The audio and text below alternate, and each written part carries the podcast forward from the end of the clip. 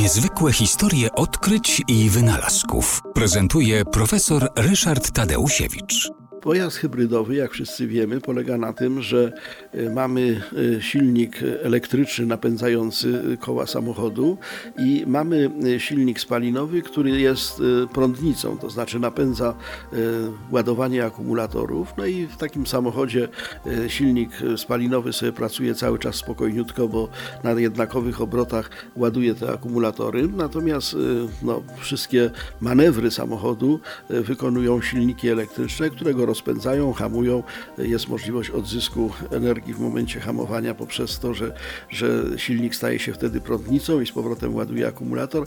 No, samochód hybrydowy to ogólnie bardzo, bardzo pomysłowe i bardzo w sumie dobre urządzenie. W chwili obecnej oferta tych samochodów hybrydowych jest całkiem pokaźna.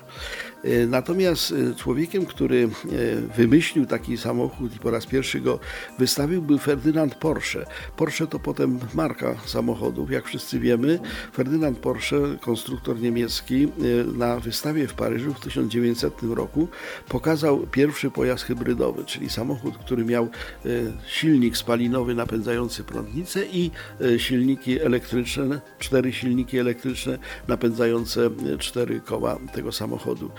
Ten pojazd hybrydowy był bardzo nowoczesną konstrukcją i w sumie bardzo dobrą. Natomiast barierą był, koszt. Okazało się, że taki samochód hybrydowy właśnie w wydaniu czy konstrukcji Ferdynanda Porsche kosztował ponad trzykrotnie więcej od e, samochodów typu albo benzynowego, albo nawet e, wtedy jeszcze też funkcjonujących samochodów elektrycznych.